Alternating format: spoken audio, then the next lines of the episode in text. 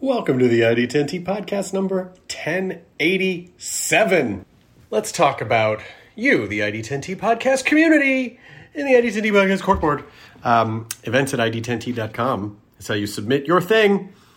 Uh, like Waldemar, who says, My brother and I made uh, and premiered a podcast this month. It's the Masters of Music podcast. Podcast is about our journey to find out the secrets of music from the masters.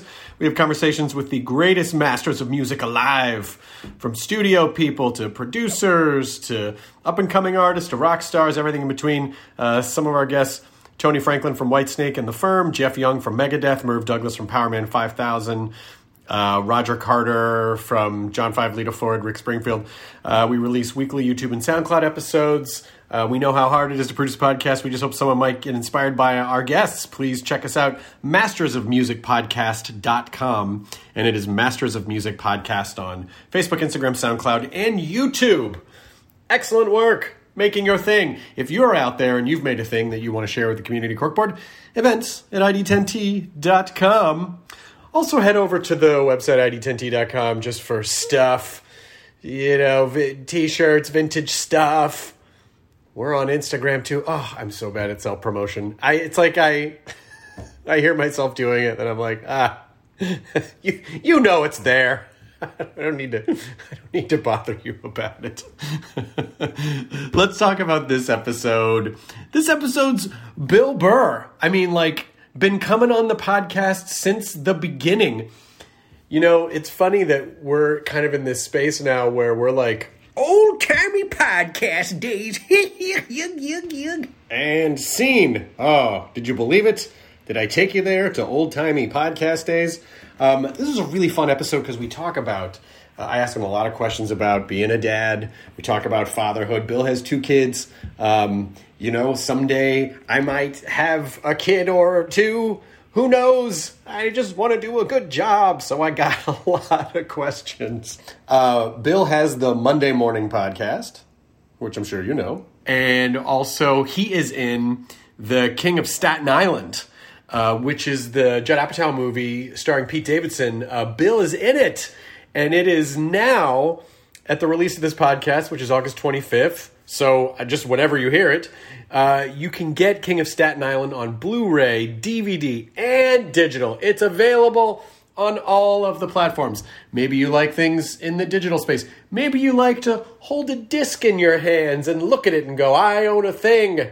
Um, but uh, maybe again, you like uh, virtual IP, and so you just you don't want to have to have more things in your life. But if you want a thing, you can have a Blu-ray or DVD of King of Staten Island. If you if you just like a um, a representation of a thing, then get it on digital. But it's available now. So watch it. Go watch it after this podcast. You'll love it. Come on. It's a Judd Apatow movie. It's great. It's gonna be great. You're gonna love it. Great cast. You're gonna love it. Go watch it right after this podcast. Unless you're driving or operating heavy machinery. But listen to the podcast stop operating heavy machinery, then watch the movie. All right? This is the ID10T podcast, uh, number 1087 with Bill Burr.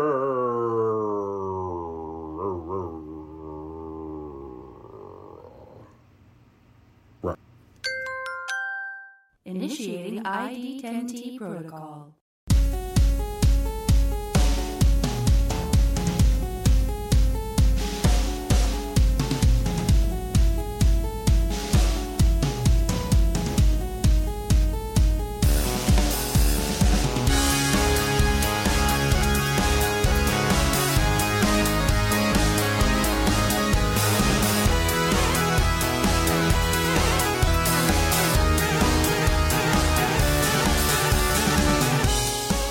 Wilfred. It's Wilfred, right? Bill is short for Wilfred. Is that correct?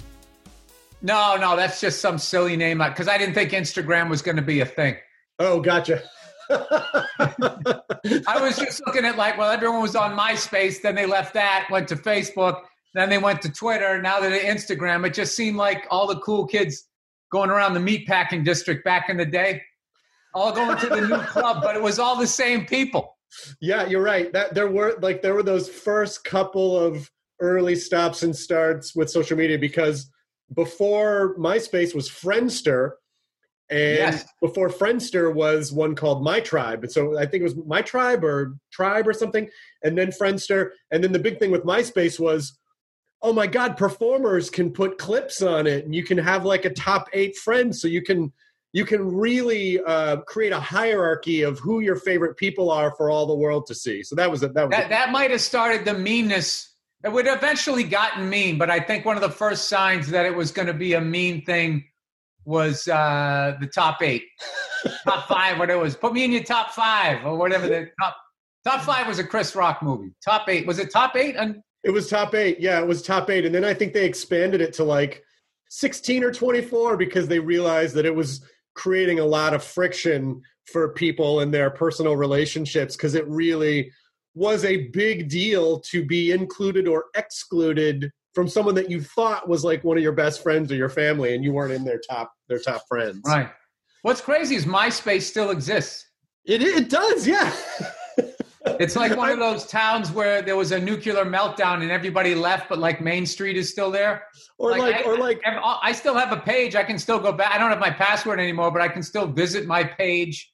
I, I think of it like a I think of it like a, like an old um mining town where it's like oh they got all the you know they got they they depleted the copper mines but there's still a couple people who you know just keep the buildings there you can go i mean you can't really stay there but you know it's you, like you They can give look at tours. They give tours of the old mine shaft.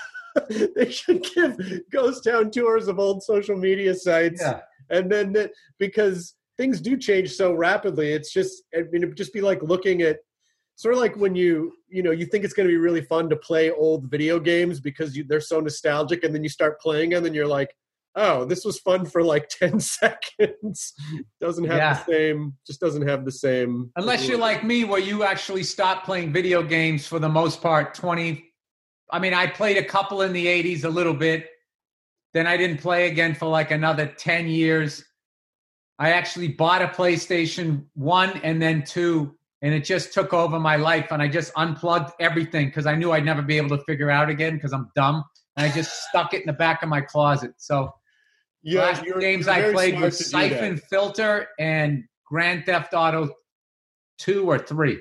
I can't remember. that was a yeah i feel like it was one of the grand theft autos in the early It might have been the first one.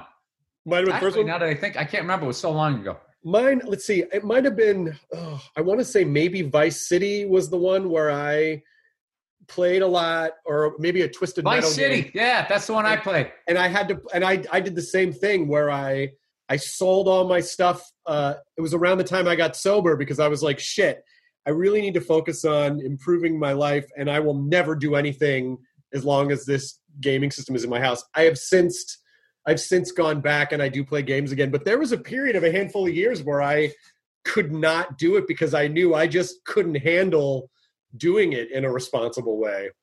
Yeah. No, it's, it's, uh, yeah, and they just kept getting better and better. I mean, I'm looking at kids now playing and they're wearing those glasses and they're jumping into TVs and stuff. And I'm just like, thank God I quit. I mean, drugs are the same way. I was never a big drugs guy, but like I remember seeing crack babies and being like, this is it. This is as bad as it's going to get. And um, then, like, you started seeing those before and after meth pictures where it was, you couldn't even believe it was the same person. And Right. it was just like, oh, well, hey, I got to hand it to this generation. They, uh, because I remember, the, you know, it just always seemed like the the older generation was always like, "Can you believe what these kids are doing?" And I was trying to think, like, after seeing crack fiends, you know, smoking on my stoop, like, it's like, what is going to shock me when I get old? And I was like, I was doing a college gig in the middle of the country, you know, and I, I saw one of those before and the afters, and it's like, I was like, oh my god! I was like, oh, there it is. They did it. The youth did it. Even, even just hearing about doing college gigs just makes me go, is that ever going to be a thing again? Are we going to get to do that? Are we going to get to, you know, like, are we going to, are we going to get to like do like really tour again? That you know, Yeah. indoors. I don't know. Are you doing any outdoor gigs? Uh, I'm exploring a couple of options, but uh, my agent, myself, the deal breaker is I have to know 100% the crowd is going to be safe because I don't want to, in you know, in the short run, you know, run out and grab a bag of money, but then in the long run, I've screwed me and everybody else that lives in that. I've screwed everybody basically. Absolutely. So no one can get sick. So we're um, looking at a couple of venues that are that hold a lot of people, but then we put like a comedy club level of people in there. But then you have to rent the venue. But then they're trying to get creative about with their parking lots and stuff. I don't know. All I know is I would love to do a show and make some people laugh. And um, this COVID thing, I, I I believe in scientists. I believe in doctors. Those are the people I listen to. If you were wearing a white lab coat right now, I would listen to you. Um, what, what I don't listen to is, you know, people like myself who don't have uh, any Any science Medical- background? medical background. I'm not going to listen to you. I wouldn't even listen to a dentist. It's like you work on teeth.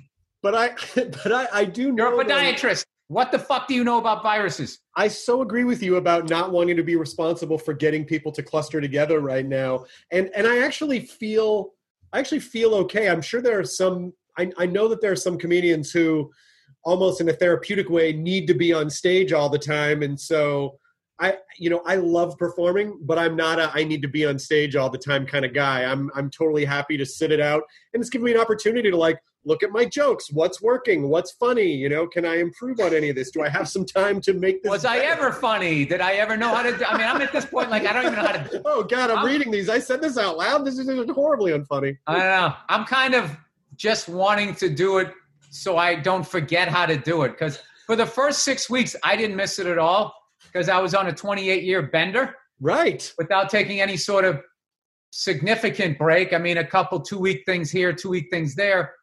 But um, it was just like having a real job where, you know, a guy with a real job, if you're lucky, you get a week off a year. Right. It's not like you're going to forget, eh, you know, if you fly a plane for a living, you're not going to forget how to do that. So I, I feel like, you know, but you know, when you start, you start leaving for like six months and stuff, you know, which we're coming up on. It's like, um, start because I saw guys, you know, because I started in the '90s. I saw guys get sitcoms Oh yeah. where the pilot went and then they started doing that and they were just getting crazy money and it's just like they had the greatest gig ever and it's i don't want to go on the road and get a plane they just sort of stopped doing stand up and i saw when they came back it you know if they took too much time like five six years in music and comedy it changes so much there's a whole generation of people that got married they got knocked up, they had kids, and they don't have time to even know what's going on, to even know you're coming into town. And then there's this whole nother wave behind them, and they're into whatever the hell they're into. Um, I have a theory about that, by the way. I do because obviously I think that's a thing that every comedian thinks about. Like, oh, if I, you know, if I become too successful or if I don't do stand up for a while, I just think with comedy, it requires a certain amount of hunger because there's a, there's a hunger and there's a discomfort because when you get up on stage you need you know like you're you're trying to fill a you know you're trying to fill a void or you're a little hungry you need to you know. And so for people who got sitcoms and started making a shit ton of money i always kind of thought you know they just stand up maybe wasn't necessarily their first love or they would have done it anyway you know? Like it the comfort level too sort of takes some of the fire and when you're comfortable you're just like yeah i don't know because it's a lot of energy to get up on stage and to get your energy up and to and to you know start for me, it was never the show; it was the travel. It was just a lot of. That's what like my whole thing would be getting from my house and just once I sat on the plane, when I could afford to fly first class, it was Yeah. fine. Yeah. But everything else bef- leading up to that was getting to the plane, getting on the plane, the whole plane ride, yeah. Waiting to get off, wait in the back, you know, your head like that because you're standing up because your legs are killing you and you're waiting for everybody to get out. Um, the, the other you're in another time zone your sleep schedule's off. Yeah, like that really wore on me a while. But once I, I was making enough money where I could fly first class, and all first class, by the time I was able to get up there, it was like they just gave you a seat for a human being. That's all it was. Like all those like hey, there's just never ending free drinks, and the, the waitresses are ex playmates, and they invite you to the top of the hotel. And like, I, I remember Pan Am used to have this thing when you flew first class into JFK in New York, you exited down these stairs onto a tarmac into a helicopter that flew you to the top of the Pan Am building, which I forget what it's called now. It's the one on uh, was it Park Avenue or something? It was the Pan Am building, the MetLife building. Now you you landed on the, the top of that building. Oh my! So you avoided God. all the traffic. There was a bar up there, total Ron Burgundy stuff. This is like Mad Men era ty- type of. Uh, Absolutely. You hung out, you had drinks, and you met people, made connections, and then they'd be like, "You're ready to go? And then you grabbed your non wheelie suitcases. It was probably somebody took it down for you. You got in a cab and you went to your to your hotel. It's like, wow, man. That was like when you you walked up a staircase, a spiral staircase into first class. Yeah, Um, and now the seats are just like they're just passable. It's like Yeah, oh, they're like they're like what I'm sitting in now. They're they're they're a seat that is made for a human being. And I was in the back when like they were slowly adding more rows so that the back of the seat, like Yeah. when somebody would just put their seat down like this, it was like I mean, you're like a dentist. You could give them a filling. yeah. You're just sitting there like, oh my god.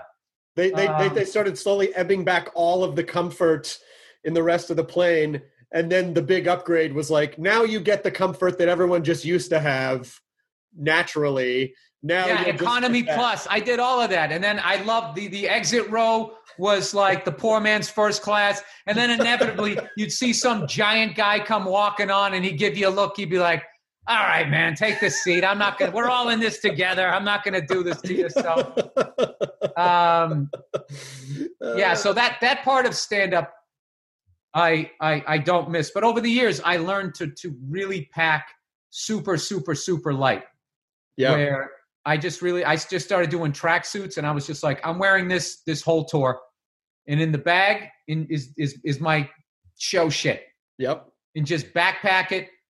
And I, I, I was starting to get to that level because I still had a wheelie thing because I had to bring my computer and all that shit doing the podcast. But uh, a couple of my openers were just backpack guys, yeah, and like the level of stress that that alleviates, where it's just like there's going to be at least the space underneath my seat. yep.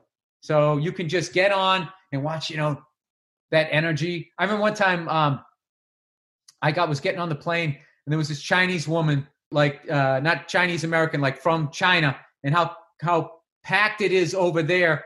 I guess it's socially comfortable for them to put their hand on your back and slowly push you as as you're getting on. I felt like a lineman and she was like a running back and we were like trying to punch it in.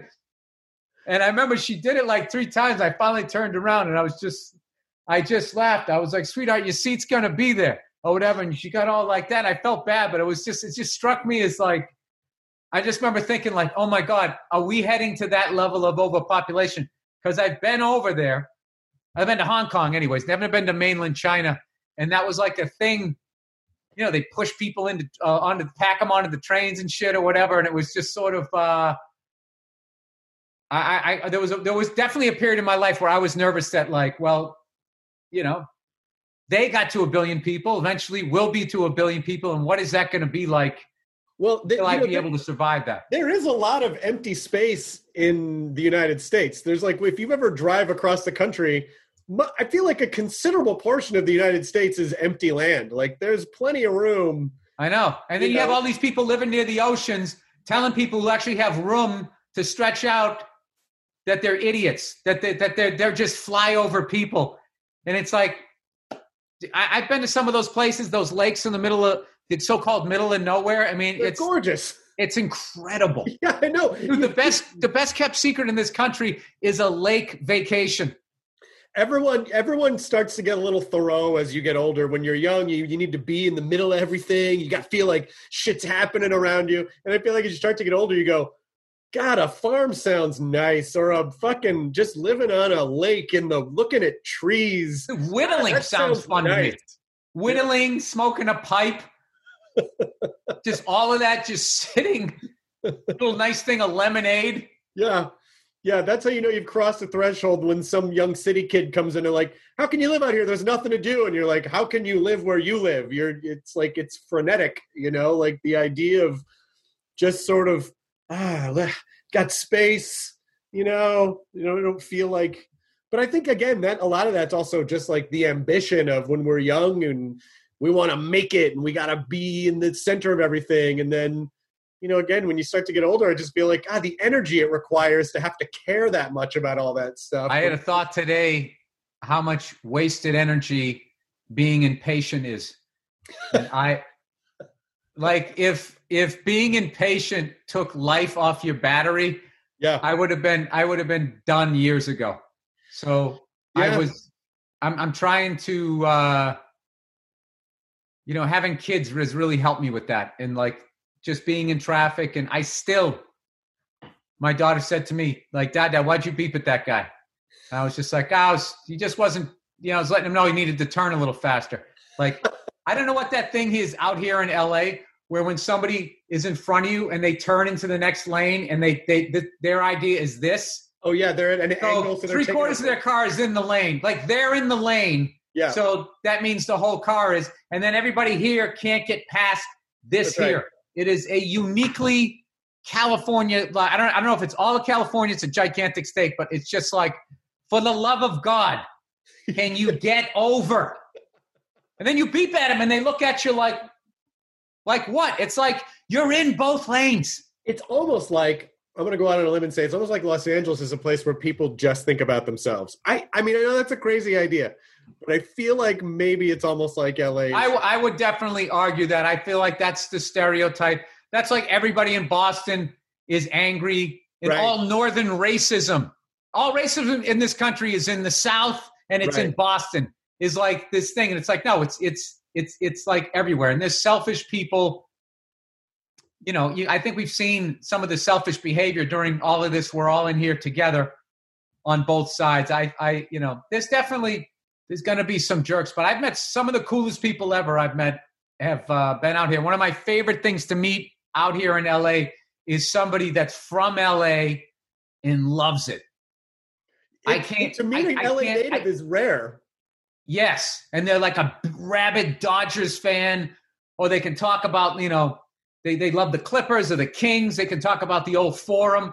Like I can sit and talk to those people all day, but the last thing I need to run into is another East Coast guy talking about how there's no change of season and and and, Right, right. and whatever. It's just like No, I I, agree. I understand that. I I feel your pain, but I can't wallow in that because I'm. I, gonna, I, I I I I've defended LA many times. I mean, I make jokes about the the narcissism and being sort of at the center of LA, but it is, you know, but there's like, I don't know, what's the population, eight million or something? Like, there's a lot of everything. And so when people go, well, why do you live in LA? Doesn't it suck? And I go, well, every city has good things and bad things, and you do what you do in any city, which is you kind of find your, you find your friends and you find your, eh, you know, like the things that you like to do, and and it's nice. Like you, it kind of anywhere is like that, I guess. You know. Well, I think people when they come out here to visit is they they go to Sunset Strip or Hollywood Boulevard, and it's just that's not a good example of. uh of Los Angeles. Yeah. Yeah, it's like nobody who lives out here goes there. That's No. like when I lived in New York, I never went to Times Square.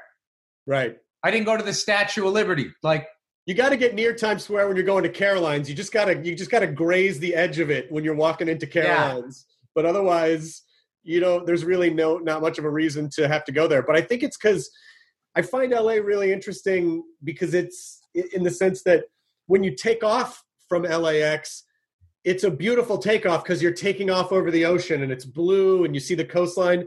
But landing in LA is just like you're landing on this concrete circuit board that goes for miles and miles and miles and miles. It's so over, it's so overwhelming to land in Los Angeles because you're like Jesus Christ. It, there's just no end to it. You know, it's just yeah, so and there, there wasn't really uh, a plan. It was just everybody sort of did their own thing. I will say about LA, some of the most gorgeous houses, old houses I've ever seen. Like I love the old Mediterranean style, the arches, the craftsman houses out here. Even some of these newer, like really modern looking ones, they're getting a little hacky because they, you know, the open floor plan. Like my, me and my wife always watch these Oh yeah. You know, the million dollar listing. That's that's sort the of open our floor plan. that's our jam, you know. And it's always a giant white house with these big sliding white doors, you know, downtown to ocean views, Yeah. infinity pool. Um, Yeah, they always say things like clean lines is another thing. Just really clean lines, really open concept. You know, the kitchen can see through over the living room, and it's like, well, yeah, uh, some floor plans are, are make sense for open concept, but you know, but that is indoor outdoor living. Yes. That's another big. They all have that. Then they all have like for the backyard. They all have like the concrete slab with the little strip of grass outlining it. That's a Yeah. big thing. Like Yeah. I've just noticed, like like um, almost like hacky construction where you have hacky comedy. Yes. Like uh, when I first came out to LA about you know 10, 15 years ago, these that the garage door with the frosted windows Mm-hmm. everybody had to have that. And now you look at it and it's like somebody wearing baggy jeans or like uh you know, it's the baggy jeans version of the it's it's like it's definitely from it's like okay, this house was redone in the 2000s. Yeah. Yeah. It's like it's like it's like the Ed Hardy hat, you know, or like the uh Yes. Yeah. Oh, the And Von my- Dutch, Von Dutch trucker Von hat. Dutch, yeah. My my version of that is always it's the phrase granite countertops. I don't I'm not a big fan of like that early 2000s granite countertop, but Right. on so many shows and it's a lot of the ones where it's a lot of the um like the ones that don't have hosts where people are just looking at three houses and then they pick one. They almost always go, "Oh, granite countertops." I'm like, "Those countertops are gross. They're like orange pink granite. it's like not like it's so- it's so early 2000s you know Yeah. like it's not that that to me is that you watch And it another bad one is when they go marble countertops, and that's one of those things where you spill tea on it, and it just immediately it's porous, whatever that means, and then you can't get the stain out. So it's basically if you never use, if you never use the kitchen, it looks like Jesus could give a sermon there. yeah But the second you make a piece of toast, you're just like ah. So I like, like- uh I like I like wood in in like uh I like the the tiles and shit like that. But I've really gotten into um I just sort of like because I'm super frugal, so I just sort of I really live vicariously through watching these people. Um, like it's just like where who who has that kind of money? Like where where do you get that kind of money? Where it's like there, there's a there's a new one on um on Netflix where it's these two twin guys, bald dudes, and then they just have like these like models.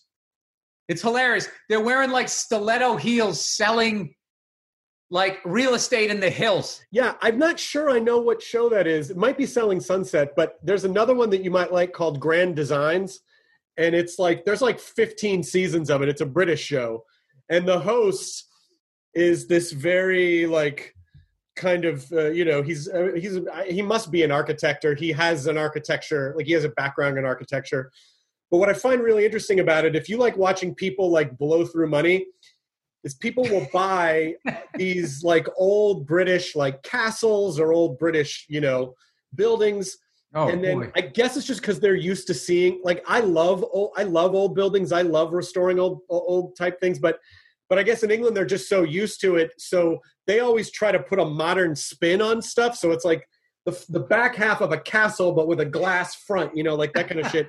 But it's really interesting because if you like watching because you're frugal, you'll watch these British people who are like, well, um, so I actually I've had to borrow money to get the house to a point where the bank will even consider giving me a mortgage so that I can finish it. So people are just trying to stay ahead of the borrowing curve and Oh. not blow through all their money so that they can get it to a point where it's habitable. Don't So don't even get me started on those piece of shit bankers. It's like everybody lost money in this except for them.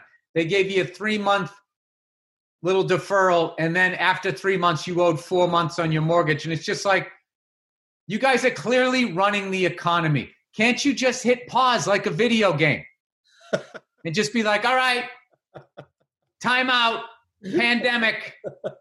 Everybody chill until it's away, and then when it's gone, and then it goes away, and it's like, all right, and go again. Yeah, it's sort of like it's sort of like when you're when you're kids if you're wrestling and all of a sudden it goes from being like fun to stop stop stop stop stop stop stop stop stop stop you know or it's like Yeah. no no no no no no no no yeah I know it's uh it it and but that idea that you know of borrowing against a thing that you haven't completed yet that you then have to borrow more like that shit stresses me out so much because when you start renovating a place you have no idea what's in the walls especially if it's old so Dude, you're talking about my house. I lived that. did you live through it you lived through Oh. it galvanized pipe, cloth wiring. I had cloth wiring where the guy went into the wall and he goes, Jesus Christ, do you realize every time you were flicking this switch, switch there was a spark? oh And we had a, a low level gas leak. The gas, the electrical, the plumbing, the floors, the plaster, the windows. I will never get my money back. Did you, is this the house you're living in now Yeah, I, I will never. Uh, I'm going to die in this house. That's the only way I will not see how much money I lost. Um, how long was the process Well, I mean, we bought the house like uh, 2011. We bought it a long time. I mean, yeah, Jesus, already in like nine years. But I love the house, and um, you know, I, I tried to keep the integrity of the old, make it sort of seamless. yeah But like we have, you know, got like one more bathroom to do. We just just do just just everything, everything, like literally from the front door. The front door key, uh, the lock was That's- messed up. It just it started there and it went. But um, I now I, I absolutely love the place, and um, I also did everything first class Yep. where I didn't do that stuff where they replaced the pipes and then they left the old ones in the wall. right I don't know why that bugged me. They were just gonna just go around it, and I was just like, no, nah, no, nah, take all that, take all that extra that nest of wires, do it yourself Yeah. shit, get all of that out there. I just want this thing to be clean. And it's weird, like contractors respect you when they do that, and then they also think like, all right, guys, we got a live one. oh, you're going to need to replace this too. Oh, oh, this wood doesn't look too good. We're going to have to. And you don't know any better. Like you don't know. You know, if they tell you, it's like it's like if a mechanic tells you, "Oh, you need to replace this in your car." If you don't know anything about cars, you can't argue. You just got to go. Okay, Yeah. well, I guess I, I hope I hope you're right. I hope you're right. You got to bluff once. Oh, I don't know about that, and then just hope hope he knocks a few bucks off. I might need to get a second opinion. Well, well, well, well, wait. But but but what you're doing is the right thing to do because in the long run, the it, the it's a better than average chance that the other stuff is going to start to fail, and then you're going to have to rip everything open. But that's that's sort of the that's sort of the, the the trap of renovation. You know, it can start with just like you said, with like a keyhole, and it's like, well, fuck, if we're replacing Oh, this, dude, I guess I, I we should mean, I'm, I'm talking rodents in the in the walls, like rat shit from year. I'm just you you name it, Yeah, you name it. It's it's we've we've uh we've had the issue, but now I feel like we have it under control. But the other day we were in the laundry room and smelt this smell. oh, And it was funny. I said, I called my wife and I go, Do you smell that? She goes, Yeah, yeah. And I was looking, and then simultaneously, we both said at the exact same time, the same groan. We both went, Oh, what now? We said it together. That- And you don't- what's funny, I don't think either one of us laughed. It was just like, it was literally, we're just like beaten down, like, now what is it? Yeah, are they going to have to rip out the hole? Is this going to have to be? Are they going to, you know? Because again, once they open up those walls, you don't know, and it could it could be Dude, nothing. this, this bathroom right here, yeah, called a full bathroom. Had a, a shower in there. It had a hot water and a cold water. Uh, we moved in here. One of my relatives stayed and they said, "There's something wrong with your uh, hot water in here." And I'm like, "God damn it, it's not working or whatever." So we had them, you know, have them use our bathroom. So I had somebody come over here. Uh, the reason why it wasn't working was because it was never hooked up. that's a good reason. There was no hot water. There was no line. le- they put the handle there. It's like that fake drawer in the kitchen. They did it Yeah. with the shower. And when I was buying the house, like that's something I learned. And that's on me. Like I should have gone. If you ever buy a house, do the cold water and then shut it off, That's so funny. and It's then like- do the hot water.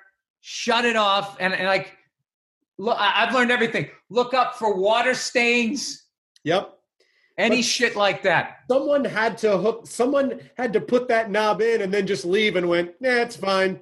Did you hook that up? Nah. Nah, fuck them. Yeah, I don't care. they, they got a knob. What else do they want? You know, the knob's there. Yeah. Like I said, everything. Yeah, I you know I'm so curious to talk to you about kids because my wife and I are about to embark on the let's try to have kids. And uh, do you do you have two kids now, or do you still have? Yeah, have- two. I got a girl and a boy.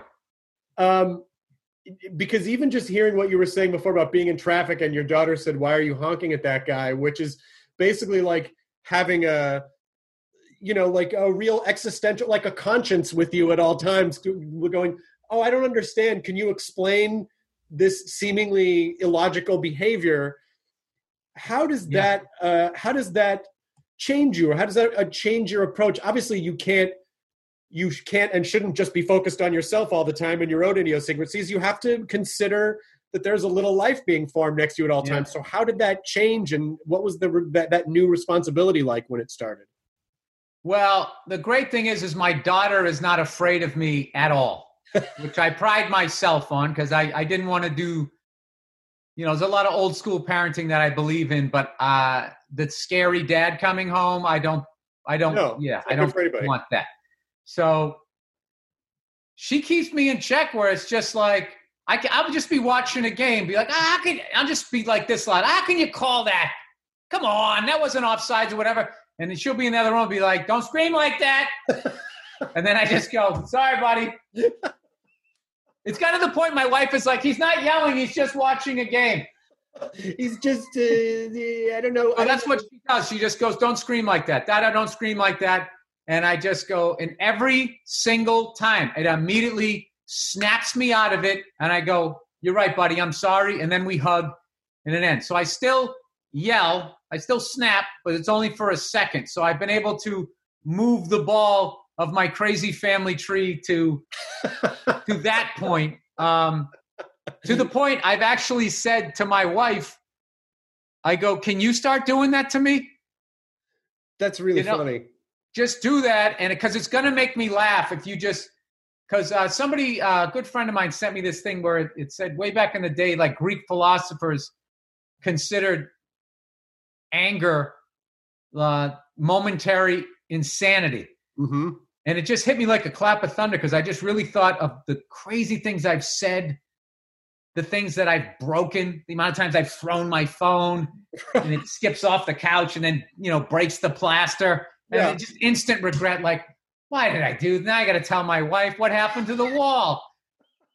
Ah, we got a first and 10, and the, the ref said, it's just, You it's, and then she'll just sitting, and then afterwards, when I'm totally calmed down, as it's coming out of my mouth, it's just like I just understand the stupidity and the madness of like, so you threw your phone, this thing you work hard, you spend your money, you love your phone, Because you were then you at a thing and you that love your house. were doing that you're watching and that you're not involved in. What? yeah, and then I gotta try to, and then I gotta go on YouTube and Google how to, you know, put that stupid crap in there, whatever the heck it used to be. And then how to sand it off and the, the joint different grades of sandpaper. It's all part of the penance. yeah, yeah. And now you got to paint the whole wall because you'll see that little thing. yeah that's that that having to go through all of those steps i think is good because it just reminds you of like oh yeah this is why you shouldn't do that you know like if you have to actually go through the steps because i would imagine there's a tremendous amount of shame every step of the way too yeah daddy's just daddy broke a thing don't it's not i can't Oh, next thing you know, you're in Home Depot trying to find one of the two people on that 40,000 square foot store that can help you find what you need. And the whole time, you're just thinking, I didn't need to be here. I had just disaster kept my completely of my own making. Yes. And now we briefly pause to thank our sponsor for this episode of the ID10T podcast. Squarespace is your all in one digital solution domains, websites, online stores, marketing tools, and now email campaigns so you can create whatever kind of a website you want. You can sell stuff, it can just be a blog, it could just be a portfolio if you want. If you want to let people know about it, create an email campaign with Squarespace as well. It's everything. Consistent content from start to finish, from the conception of your idea through the execution and to emailing it out to people. You have powerful editing tools to make it your own customizable layouts for any kind of message, and then mobile editing so you can send anytime, anywhere. Um, and you're going to get 24 7 award winning customer support. You're going to get powerful e-commerce functionality if, if you need it. You're going to have a new way to buy domains and choose from over 200 extensions. And then analytics, they're going to help you grow in real time. And let's not forget about 24-7 award-winning customer support. So head over to Squarespace right now, squarespace.com slash ID10T for a free trial. And when you're ready to launch, use the offer code ID10T to save 10% off your first purchase of a website or domain. That is Squarespace. Thank you for sponsoring this episode of the ID10T podcast. And thank you for listening. So let's get back to it.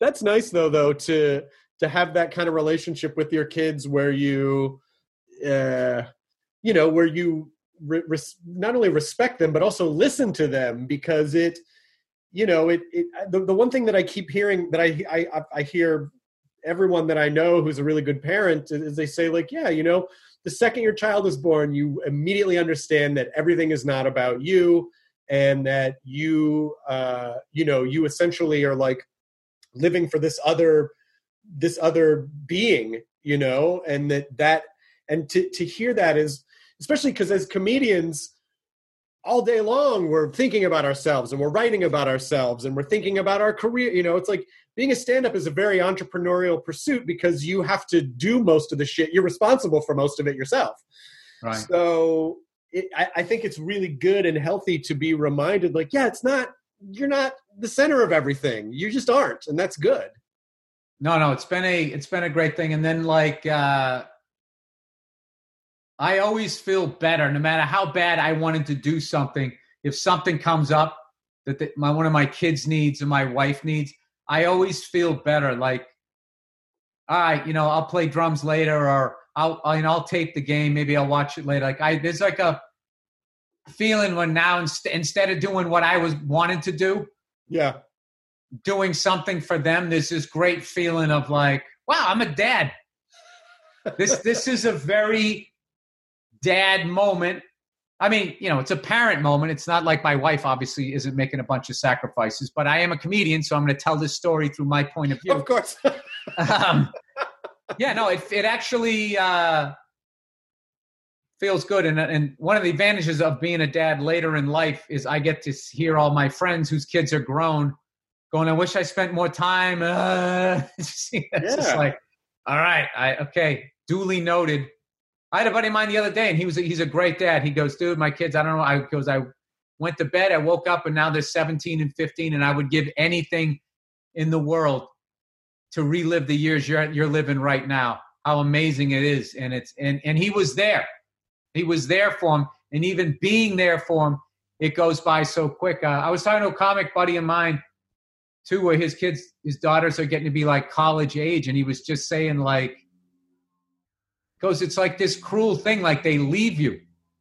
You get like this unbelievable, unconditional love, this over the top love that you feel, and then immediately it's like the hourglass is turned over and it's like you get 18 years if they move away to college and even if they come back during breaks it's like a different thing and each time they're more independent which is what you want because you don't have some bum living there when like No, 40 but, but but I'm sure a lot of parents do suffer like a depression when all of a sudden the house is just empty and it's just like oh my god for so like for every single day for almost two decades there was activity in the house and things that you know like there the was chaos. The Yeah, chaos. like a you beautiful get used to that sound and it's yeah i think it's like a uh you know i always felt like uh you know uh, parents when you, you would see them like be heartbroken as they were sending their kids off to college it weirded me out when i was a kid because i wasn't into emotions other than laughing or rage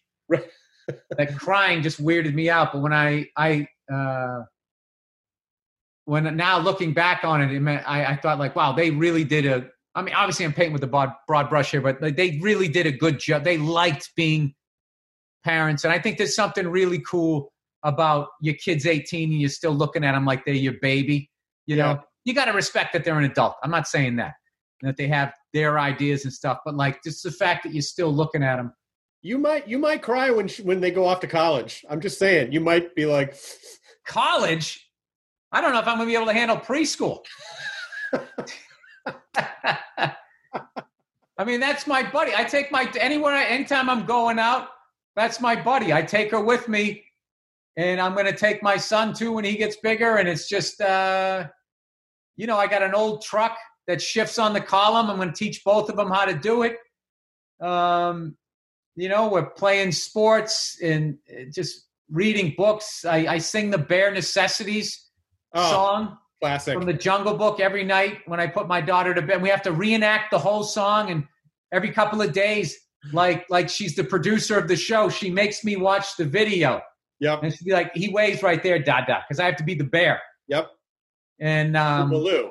so when he says, then don't spend your time looking around for something you want that can't be found. In between, when you're looking around, he looks over to the panther and he waves to him. So I, I have to wave to the, if I don't wave to the panther, the production stops.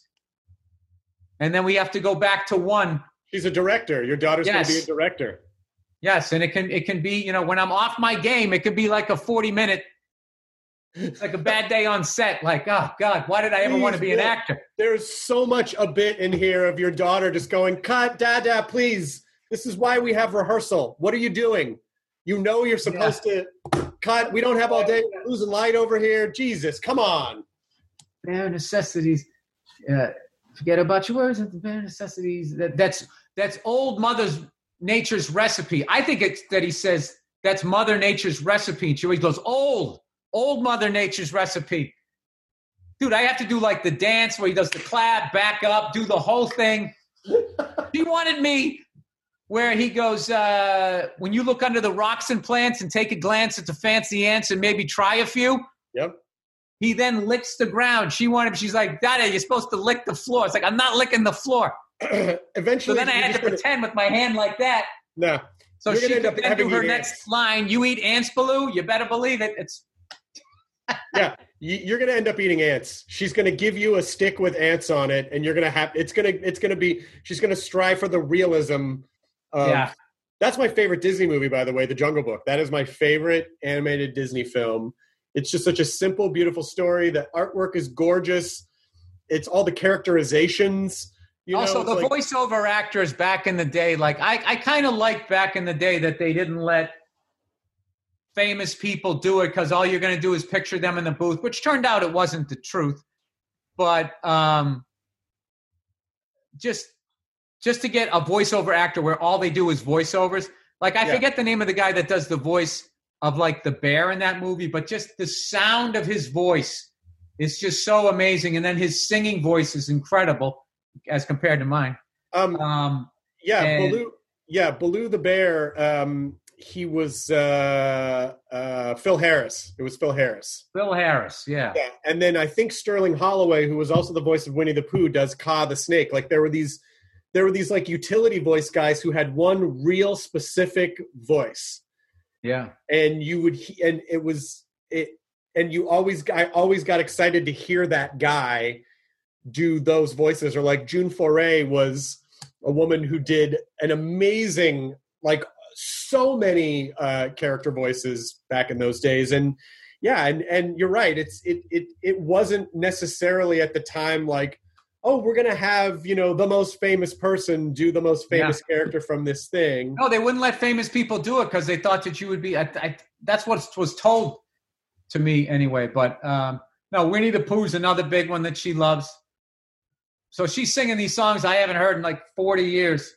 The Deep in the Hundred Acre Woods, where Christopher Robin plays. A donkey named Eeyore is his friend. I'm like, oh my God. Let's see that I'm I'm actually also really excited about. You know, when I was younger, I I never thought like, oh, I don't know. I mean, kids, maybe I don't know if you know if it, if it happens, it happens.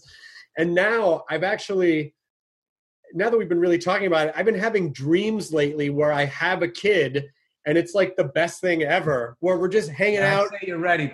Talking about stuff, watching cartoons.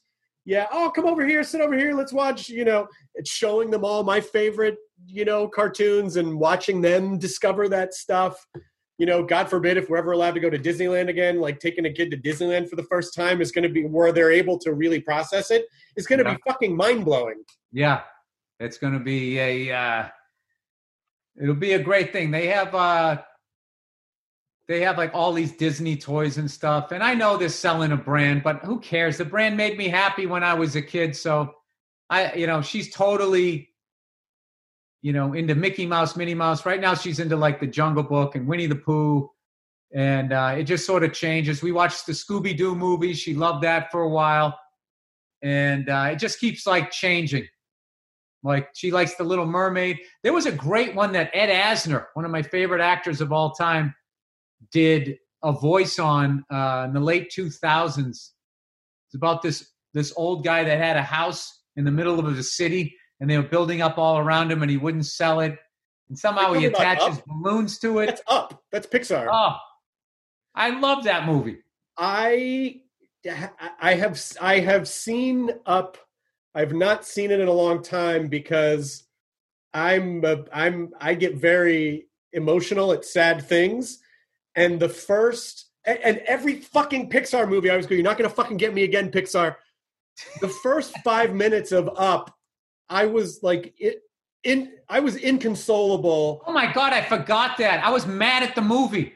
It, it's like, like, why? Why did they put me through that? It was it's like- such an adult, an adult. Oh my god! I, I don't want to. I don't want to ruin it for people, but Jesus, the the two things that they hit upon. Well, listen, if someone hasn't seen Up by this point, that's the spoiler is kind of on them. All right, hit pause because I'm going to say it in three, two, one. Dude, the fact that she she couldn't have kids Oh, and then she dies, and, and then so, she like, dies. oh, it kills me. And then you know Michael Giacchino, who is just the, a brilliant composer, does. I actually got the sheet music for it because I want to learn it on piano. But this just beautiful, like waltzy piece that walks you through their lives, and they totally suck you in, and you don't know you're about to get kicked in the stomach because you're just watching. Oh, these two kids discover each other, and they're both kind of quirky, and then they grow up and they fall in love, and they have this life together, and then they can't have kids, but they still have this wonderful life together, and then and then they're in the hospital and she's dying and you're like what the fucking fuck you know and then you're just like tears are just streaming down your face i had to pause the movie i was like lydia i can't i need a day i need a day and then we can finish watching the movie tomorrow it fucking wrecked I did me. the opposite. I just started yelling at the TV, just going like, "The fuck are we doing here? This is a cartoon." Jesus Christ! Am I watching a benefit? Am I at, at like? Are, are we eulogizing somebody? It's just like, that's but that's pixar that's the pixar way is that they sneak attack you with you know where it's just like fun fun fun fucking you know uh brass knuckle to the heart and I have to tell you something. Like they nailed it too, because when people die, that's the way it is. yeah the unfortunate thing that you learn when you get older is that you know people just just they're there and then they're not yeah. And you and then you got to wrestle with that and just carry that and and figure out what you're going to do with that. All right? And um, i think that that's what bothered me because it's like too i to real. be like pixar. I know that this happens in life. Yeah. I've been they- through this more times than I want to admit. Do you know I keep a list? I keep a list of all the people so I don't forget them. that's And incredible I am I am up to like 40 comedians, oh that's like, heartbreaking you know, 10, 11, 12 I mean, I lost I lost uh, one of my great friends uh, found out yesterday. And then I, I I found out today another guy, one of my my drinking brief sort of drinking buddy. He kind of came into our circle and then spun out. Um, was a little bit younger than us. I just found out today he died, and it was just you know. And, and, And uh, another thing too that sucks is like so many of the guys. It's like if they just went to the doctor and got their friggin' heart checked. right Like guys, like you're not doing the maintenance. You're not watching what you're eating. and you just you don't want to go to the you don't want to go to the doctor because you don't want to get that bad news. But it's just like is you know it's just It, I don't know. it is, and and and the and the only thing that you can really do is because there isn't anything you can do about it. It's just that unfortunate part of life, and our brains actually have a mechanism that protects us from really thinking too much about our own demise. Because then I think people would just never do anything otherwise. guys have all they can do to get their affairs in order. They think they're going to get jinxed, like it's a sports. Like I got to keep sitting like this, and then I'm gonna my team's going to score a touchdown, or I'm I'm not going to live. And it was like, um, you know, one of the admirable the the things that I admire about women is if there's anything that they feel is wrong, they just go to the doctor. Oh, my wife is my wife is like that. Yeah, my wife is like that, and her doctor. I started seeing her doctor when we got together, and I and I go, "Wow, he really tests for everything." And she goes, "Yeah, because you need to know." And she's right. I found out I have high cholesterol. I'm in good shape, and I have genetically high cholesterol. I never would have known if it hadn't been for yeah, and wife. then you end up being a ticking time bomb because I Never had would've a, known. uh, I had a buddy of mine like in the same shape as me, same shape as me. You would never would have known it, and just dropped. It's it's it's. Let's not talk about. this. See what No. Pixar does. Do you No. see what Pixar? Pixar is a scourge on you. I was I was singing the Jungle Book. Not like Disney's any better. Now And next thing you know, I'm talking about all my friends that have friggin' dropped dead.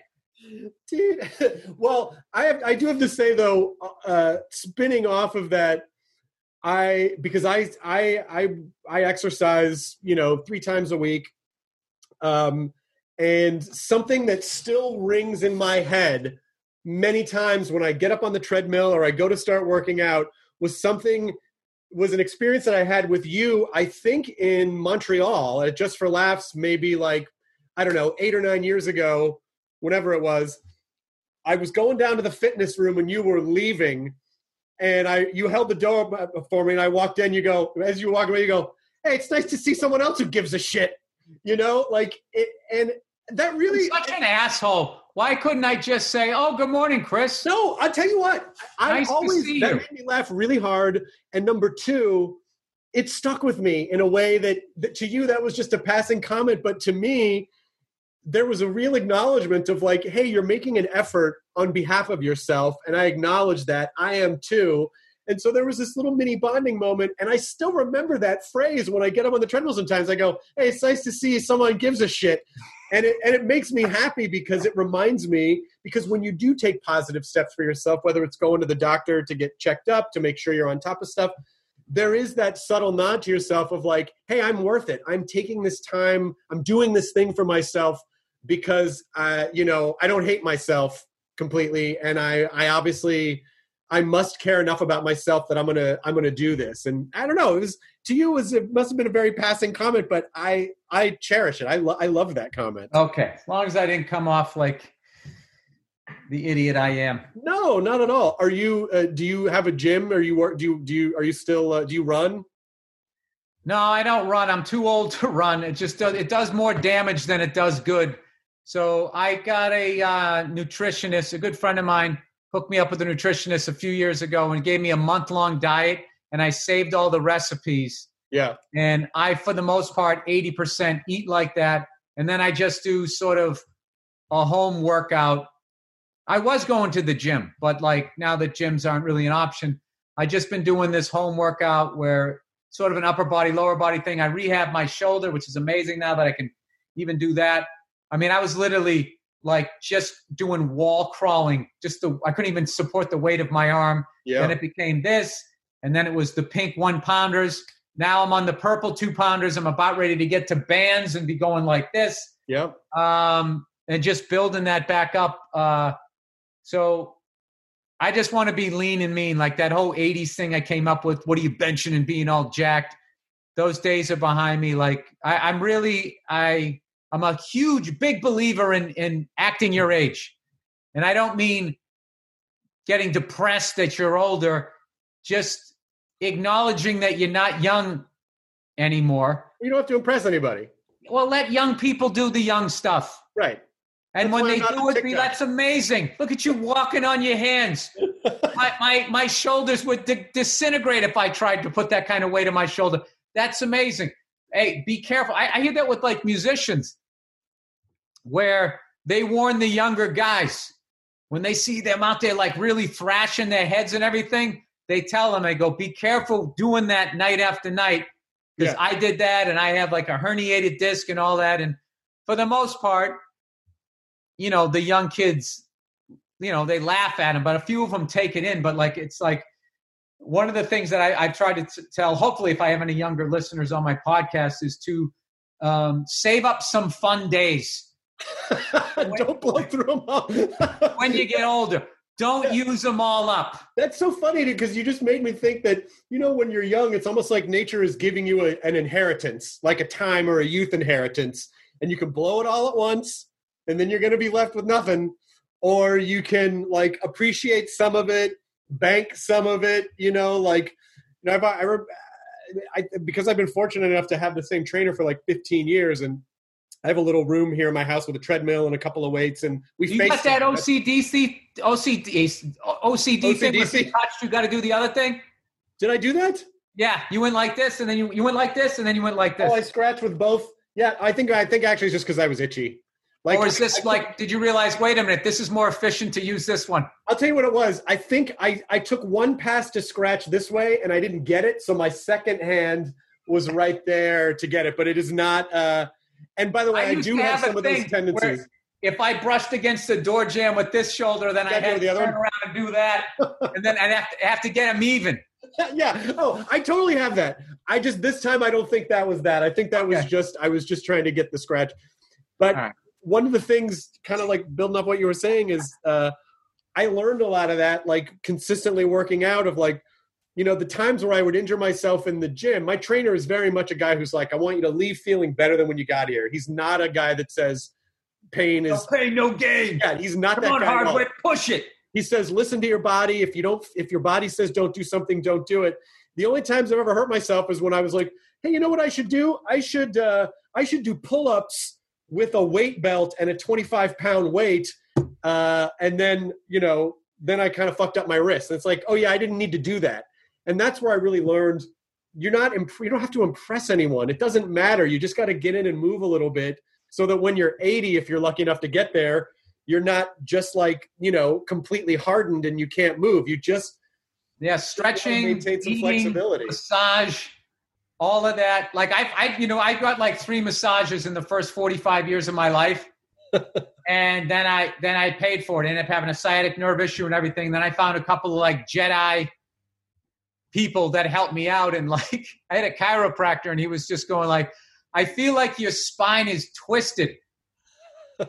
where it was like I'd done all this benching and all of this. So this in the front was so much stronger than the back. Right It pulled my shoulders forward, and one was higher than the other. My spine was a little curved, and the, the thing was just sitting there. And I would always have back pain, and I thought it was because I was picking up things wrong. And it was just it was the stress of trying to hold stuff back. So then, like I haven't done push-ups or benching in forever, and I just do all these back exercises that had to bring my shoulders down and back. This is such old man shit. I love it man kids are listening, dude. I'm telling you, like, but at least the kids today, what I love about what they have is this all of this information.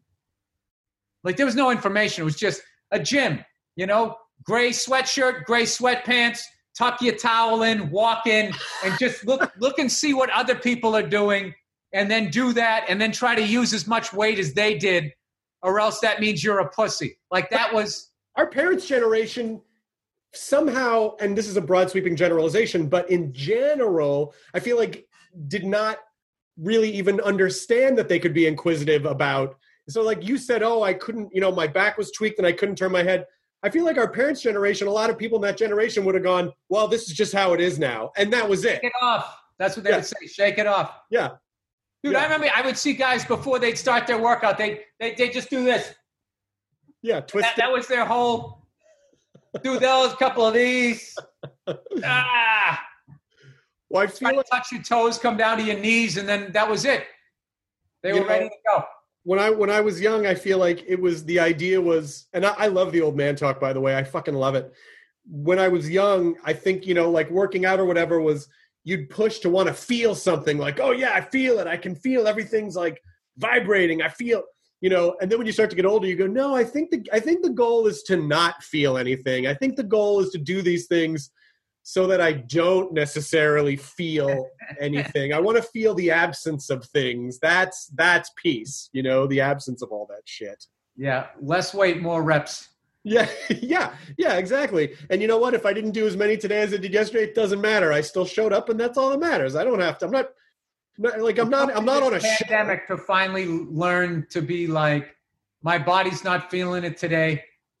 Don't do it today. Maybe not even tomorrow. Just watch what you eat, and then come back. And I finally was able, because first this shoulder went, rehab this one, then this one went, and this one was just a motherfucker because I just kept, you know, I do a little bit, then I go on the road, and then I come back, start from square one, you know, mess it up. Like I, I, it was like so tender. I would be telling a joke, and I'd swing my arm like that, and I'd feel like that lightning. Oh yeah. And I'd be like, "All right, back to square one." so it took this one where I was just like, I am just going to go. I'm going to give myself an indefinite amount of time to rehab this thing. So then it just sort of took the pressure off. And if I'm not feeling it, I just ice it, try to rub it down, and I've been able to kind of turn it around. So, but anyways, I think I was supposed to promote something because I think we're, we're, coming up to the end here. Yeah, we're we're going to talk about King of Staten Island. Yes, now that we've talked about sad Pixar. Uh, sad Pixar is a great name for a band. uh, that makes me I know. I, yes, we'll definitely talk about that. But I, I loved everything you said about being a dad. It makes me excited to be a dad. I love your advice. I love your sensitivity to it. It's really beautiful, and it and it and it's one of the things that I had had really been excited to talk to you about. Now that you've, you know, your daughter must be five by now. I feel like it was four or five years ago. No, no, no. She's only three. Oh, she's only three. Yeah. Um, but even just in that short amount of time you know, like to see the positive effect that it has. I don't know. It just it makes me it makes me very happy. It no, no, it's gonna it's gonna be it's it's literally what whatever you what you put into it's what you're gonna get out of it. So, you know, and uh, one of the worst things you can ever do is is have a kid and uh, just not raise not not just not be present. Give the kid all your attention. They just they need it that's another one, man. Woo, that day when you like when they, they've stopped being like a little baby and they're starting to become a little person. That day when you realize like like you know there's romance where your girlfriend says I need you, right. and then there's a little defenseless toddler, and they don't say it, but they're saying it, and you realize like like I need to be here. Right. This kid needs me, and then you you don't feel worthy. You're like, oh my god, you're leaning on me like i'm i'm the answer to the question i need something? Jesus. Well, i think every parent feels that to a degree so i think that's just a human thing you know? You don't there, there can't be anything you could ever compare it to. I don't have kids yet. I can conceptualize what i think it's like but i won't know until it happens. It's so. awesome and i when when it happens for you i be real careful about who you open up to because if you think you know pixar has a little gloom and doom other parents jesus christ. They they they there's so many of them that if their kid's a little bit older, they know exactly what's going to happen with your kid, and it's never anything good. No, How's your yeah, kid? No. Oh, my kid's great, totally well behaved. How old is it? Oh yeah, wait till next week. wait till next week. It's gonna it's gonna start playing with matches. It's like why? Because your kid did.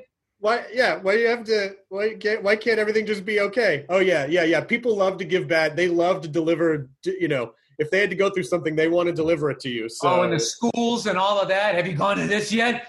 If you don't do that, they, they make you feel like your kid is already going to be homeless. Like they already missed the boat at right. two years of age because they didn't go to some meet and greet with a bunch of other two year olds. Yeah. Yeah, it's nuts.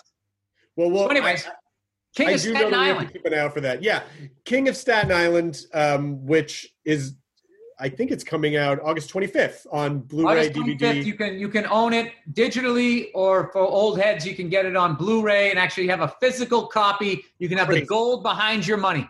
You act crazy to hold something in the in the in the physical universe. That's nuts. I can't even yes. wrap my mind around that. no airdrop with this one, and it's going to have all these uh, extras, all these deleted scenes, and we had so much fun making this movie, and everybody did such a great job on it. I think that's why it was such a great, you know, did so well. So that comes out August 25th. That's fantastic. And I'm so glad that you're acting, you know, like even going back to seeing you on Breaking Bad, where it's like, oh my God, Bill's on one of the greatest shows in the history of television and he's good. Like, you know, I like, have very quietly paratrooped in for an episode or two of some of the best shows in the last 20 years. Chappelle that's- Show. I did three or four sketches on Chappelle Show. I did three or four episodes of Breaking Bad. And I got to do an episode of uh, Jon Favreau's uh, Mandalorian last year. yeah, man, I'm telling you, that's a great place to be because you have no responsibility. It doesn't, the success of the project doesn't live or die by you. You get to be Nope. associated with this amazing thing. And uh, that's great. I love that. a really uh, a seasoned vet in acting who had told me one time he goes you want to be about seven or eight on the call sheet that way you're still going to have a good character you're still going to get lines but you're not going to work every day. Yep. if the thing tanks and it's not going to be on you. Uh, a guy who had been number one on the call sheet for a while made the choice of saying like i, I don't want to spend my life on these things. I don't want all of this. It it it, it takes a special person like someday i'll tell you dude watching jon favreau on that show like how much he loves it like Oh, yeah. he he, he he would come in every day the level of excitement and be like, "What do you think of this scene today? Huh? We're gonna have, we're gonna have this whole thing. You know, the the the, the volume they call it. And what, what do you think about this? He just would come in every single day, and was which was amazing because the episode I got to do, we were just in this little hallway thing, and they shot it like fifty different ways, but it was like the same hallway. And I forget it took like two weeks to shoot the thing. It felt like, and um, I it just you know it was becoming like Groundhog Day. But every morning he would come in and be like, uh, okay, now this scene, and he was just so passionate. and then he would show you on on his iPad some of the other stuff that they were shooting, and it would it just would you know it just filled you up. and that's why it's not an accident that he makes great stuff. Like he's, you know, like you, Yeah. he's, he's obviously incredibly talented, but talent isn't enough. That level of passion and commitment and showing up to your job like it's a thing you get to do rather than a thing you have to do, and that's that's what he does. Yeah, and, he loves it. He loves it. and net- if you do another episode, by the way, or if you get to work with him again, you definitely need. I don't think I'm, dude. My guy was uh, my. I don't know if you remember. My my dude ended up in a uh, in a jail on some planet far Doesn't far mean- away. So Doesn't mean you couldn't get out, and if you do, you definitely need to perform uh, bare necessities for him because Jon directed the live action Jungle Book. I really think he'd appreciate it. So was that the one with John Goodman? No, no, no. The live action Jungle Book. Uh, it was. Uh, uh, it just came out a few years ago. Like uh, Bill Murray was in it, and it was. Like, I'm in. I'm in. Jon Favreau, Bill Murray, Jungle Book. I'm in. Yeah, it's it's like oh, oh my god, your daughter will love it because it's like it's all the CG animals, uh, and it's stunning. It's go- it's beautiful. You will absolutely love the it. hell have I been? I, I we do movie nights uh, once a week, make popcorn and do all of that, and my daughter gets to pick the movie. So Yeah, I'm I'm going to tell you, it came out in 2016. all right, I'm all over it. Yeah, I got Um, one for you that a podcast listener told me to do. Um, he said, uh, or he or she said, tread. Like, don't tread on me. Watch Yep. that documentary on Netflix. T R E A D. Okay, It's What is amazing. It's about a guy who goes to a small town, Oh, buys a little piece, and then it just goes from there. um, my recommendation for you is Grand Designs, but then also Maine Cabin Masters is a fucking great show. Okay. Maine, M A I N E. It's about a family. I, I just had the guy on the podcast. Uh, it's about a basically a family in Maine, and they redo What's all it called? these Maine what? Cabin Masters. There's five seasons of it. There's a season right now. What's the other one? Other show called? Grand Designs. That's uh that I, we've been watching that on Netflix or Apple. It's on it's on, it's on Apple too.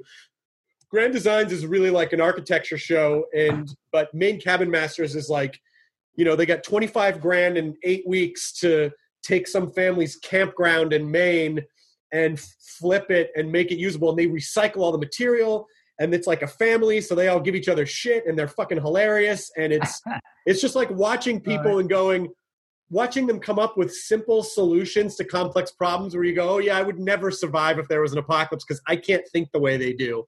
You know, like it's it's really fun to watch, and they're great. Definitely check that out. Yeah, it's good to see you, man. Thank you for Great doing to the see you, podcast. too. It's like maybe five or six times now. We've been we're like old timey podcasters now. You got you've been doing your podcast for a long time, and I know you got a new one with Bert. And uh, It all started way back in the day at the uh, the Improv in Houston. Was where I met you. yes, that's right. Yeah. Oh my god, that's right. Over with Hard 'n Phirm. Yeah. Mike, Mike Phirman and I were bringing our unique brand of nerd songs to people who weren't. They who- loved it. I that that friggin' song that you wrote about pi, the number pi or Oh, whatever. yeah, yeah.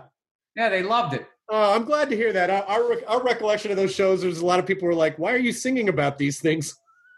but No, no, they they needed it. I, I like that you did it. You thought that everyone was going to be smart enough to get what you guys would. You elevated the room before my shit jokes. that, that's a very Um, kind way to put I it. unfortunately got another one of these I got to do to keep Go. promoting. Go, go, go, Bill. It's good to see you. right now. Take care. All right, thank you so much, Chris. I hope to see you In in person. real at way soon, Yeah. whatever, whatever this is. All Okay, right, Chris. take care. Thanks, The buddy. ID10T scanning complete. Enjoy your burrito.